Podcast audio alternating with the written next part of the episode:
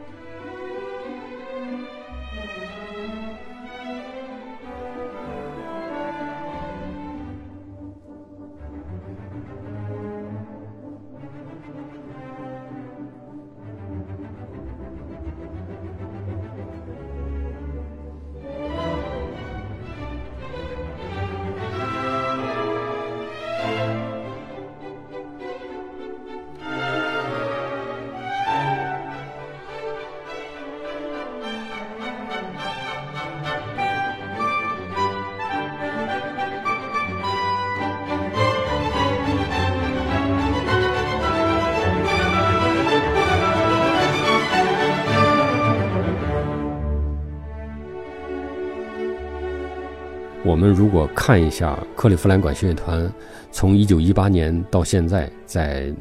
一百多年的时间里，他的历任指挥也是能分析出这个风格的来源的。如果说尼克莱·索科洛夫还不是特别知名的指挥家的话，那么阿图尔·罗金斯基就已经是非常优秀的欧洲指挥了。那么埃里希·莱因斯多夫，我认为很多作品。莱因斯多夫的指挥出来的那种风格和水准和力量感，甚至是很多比他知名度更高的指挥家可能都不能与之抗衡的。然后就是在克利夫兰管弦乐团的历史上最重要的，也是对克利夫兰管弦乐团进入世界一流乐团起过决定作用的伟大的乔治·塞尔。塞尔大师在乐团的。担任音乐总监的时间是从一九四六年到一九七零年，二十四年，是这个乐团有史以来担任音乐总监最长的。这也说明，一位像乔治·塞尔这样的指挥家，如果他长期兢兢业业的来领导一个乐团的话，嗯，那确实是能为这个乐团在各方面的提高，嗯，带来决定性的影响在那之后呢，有我们熟悉的皮埃尔·布列兹。有洛里马泽尔，有克里斯多夫冯多纳伊，然后从二零零二年一直到现在，是弗朗茨维尔泽莫斯特。到现在为止，呃，维尔泽莫斯特先生已经担任了十七年的呃音乐总监，而他和乐团目前签认的合同到二零二一和二零二二演出季，也就是说，到二零二二演出季如果。不再续约的话，那么莫斯特先生在乐团也领导了二十年了，在当代的乐坛上，这也是值得称道的佳话了。那么，我认为乔治·塞尔、皮埃尔·布列兹、洛林·马泽尔、冯多纳伊，呃，以及从二零零二年到现在弗朗茨·维尔泽莫斯特先生，他们共同的铸造了一种为克利夫兰所特有的风格。这一点呢，刚才我们提到的马克·斯韦德先生已经用他的语言做了精准描述，但我还想补充一点，也就是说，克利夫兰管弦乐团的演奏，它体现的交响艺术当中有一种经常被人所忽视的因素，也就是说，室内乐的那种默契、精致、融合感。因为我们可能一提到交响乐，立刻会想到那些宏伟的高潮，那些巨大的声浪，想到贝多芬第九的结尾，想到马勒第一的宏伟的尾声，以及理查施劳斯的那些壮丽的交响诗。当然，这些是交响音乐艺术当中不可或缺的精彩时刻。但是，我们不要忘了，在任何一位作曲家的交响音乐作品当中，尤其是在古典作曲家的笔下，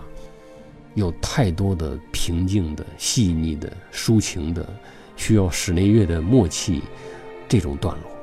比如说贝多芬作品当中那些慢板乐章，那些小步舞曲的中间三声中部。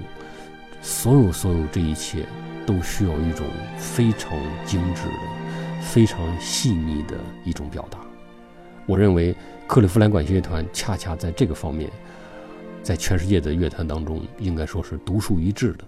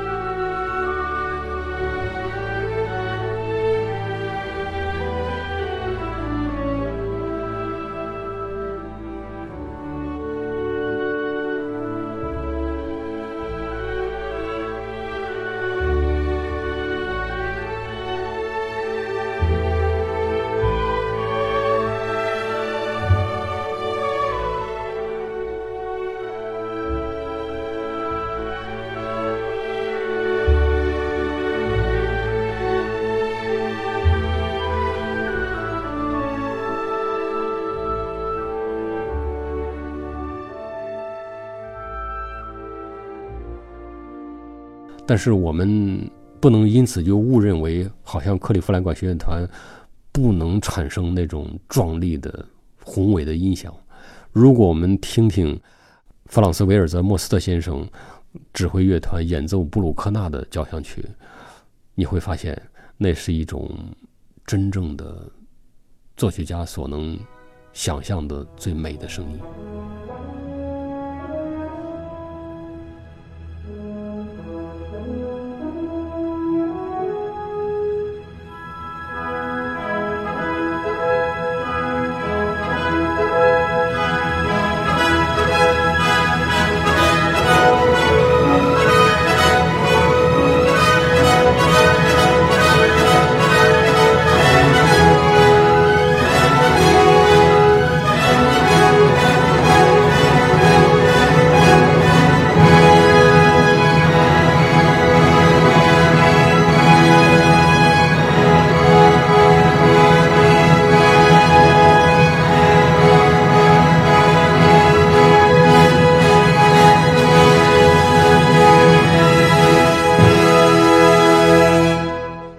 克利夫兰管弦乐团在国家大剧院的首次演出，在曲目上非常有特点。首先呢，我们会听到四月十二号有两首大家非常熟悉的作品，但是也是非常需要演奏家、指挥家和乐团艺术功力的作品。上半场是贝多芬的第五钢琴协奏曲，担任钢琴演奏的是俄罗斯钢琴家特里夫诺夫。那我们或许认为，特里夫诺夫作为一位俄罗斯钢琴家，跟美国乐团并不是来自一个国度，或者他们之间没有那么深的渊源。但是，如果我们研究一下丹尼尔·特里夫诺夫的经历，你会发现他是克利夫兰音乐学院的毕业生，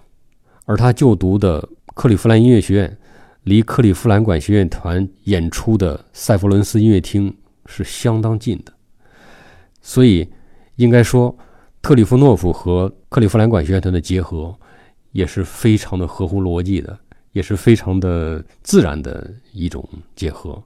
而特里夫诺夫，我们很多热爱古典音乐的朋友，啊，尤其是热爱钢琴音乐的朋友，对他都非常熟悉。而对我来说，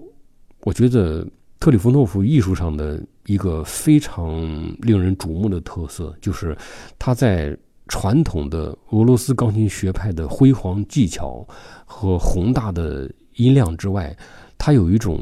让作品或者说让我们熟悉的经典作品焕发新的光彩的能力。也就是说，他通过对作品的深入研究，以及通过他的洞悉力，通过他的乐感，他感受到了新的内涵、新的美，而通过他的手指。他也能把这种美非常充分的、非常成功的传达给每一位听众。我认为这是演奏家很神奇的方面，也是真正的大师级的演奏家和可能很多熟练的演奏家不一样的地方，能不断的挖掘经典作品的深刻内涵。所以这一次由特里夫诺夫。与维尔泽莫斯特先生指挥下的克利夫兰管弦乐团合作的贝多芬第五钢琴协奏曲《皇帝》，是格外值得我们期待的。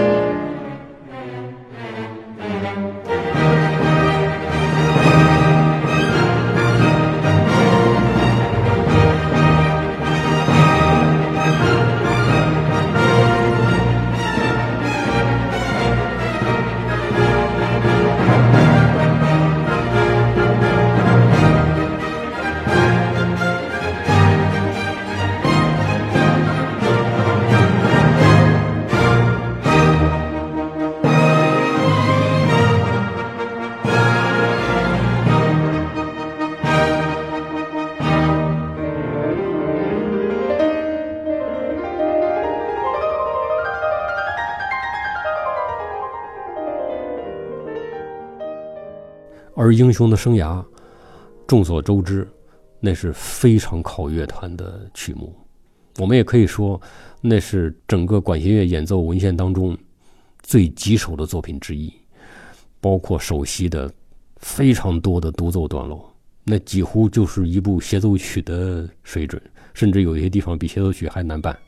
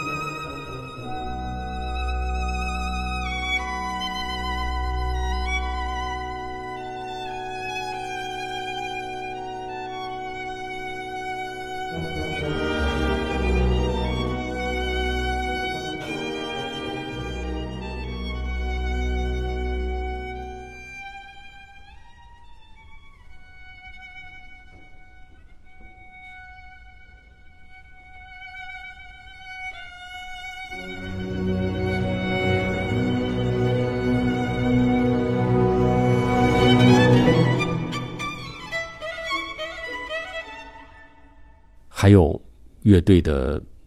所有的声部、所有的声部首席，他们的独奏技术，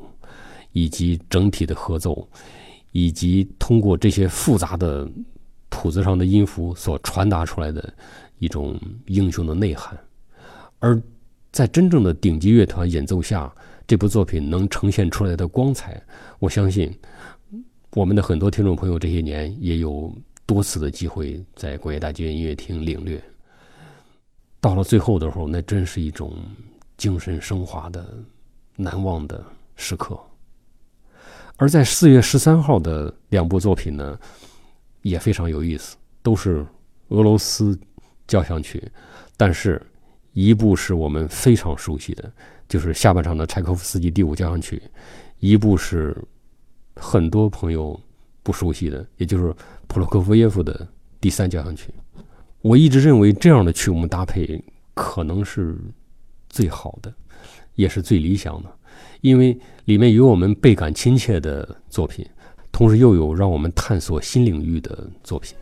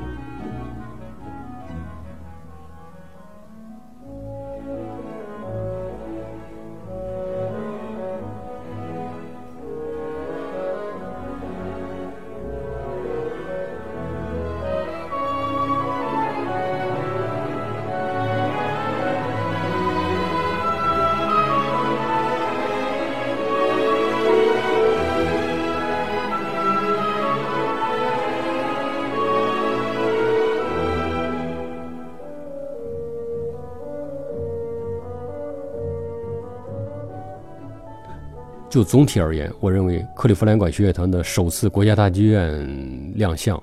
从曲目的选择，以及德奥与俄罗斯风格的搭配，以及与才华横溢的钢琴新秀特里夫诺夫的这种联袂，足以彰显出克利夫兰管弦乐团作为顶级乐团的那种从容和自信感。我个人非常期待这两场精彩的音乐会。我也相信，热爱音乐的听众们不会错过这样水准的管弦乐团。而且，克利夫兰管弦乐团的这两场音乐会也可以说是有历史意义的，因为到此为止，国家大剧院建院十一年来，可以说基本囊括了全球范围内的呃所有知名管弦乐团，从柏林爱乐、维也纳爱乐、阿姆斯特丹、伦敦到圣彼得堡、纽约、波士顿。旧金山，这应该是值得我们中国的乐迷、北京的乐迷特别感到自豪和幸福的。